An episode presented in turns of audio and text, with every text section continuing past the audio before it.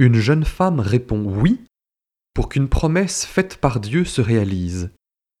Est-ce Marie et son oui si simple, si dense et magnifique, par lequel Dieu donnera un sauveur au monde? Non.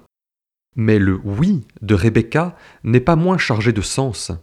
C'est elle qui donnera des fils à Isaac. C'est en elle que se poursuivra la descendance d'Abraham. C'est par elle que Dieu accomplira la promesse qu'il a faite à ce dernier en se donnant un peuple auquel se révéler, avec lequel cheminer, un peuple à aimer. Veux-tu, Rebecca, être celle-là?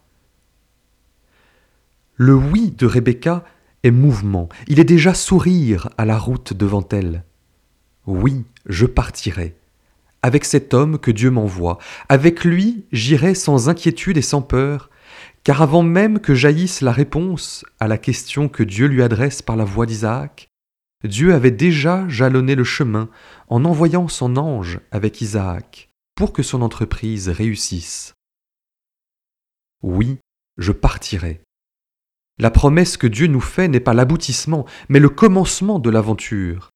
Elle est un appel qui attend notre réponse, une réponse qui se manifeste par un mouvement, un départ, un changement.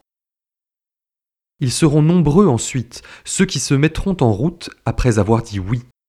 Marie, dont le oui la pousse à rendre visite à Élisabeth, sa cousine, ou bien le Fils prodigue, qui après avoir entendu au fond de son cœur l'appel miséricordieux du Père s'exclame Oui, je me lèverai et j'irai vers mon Père.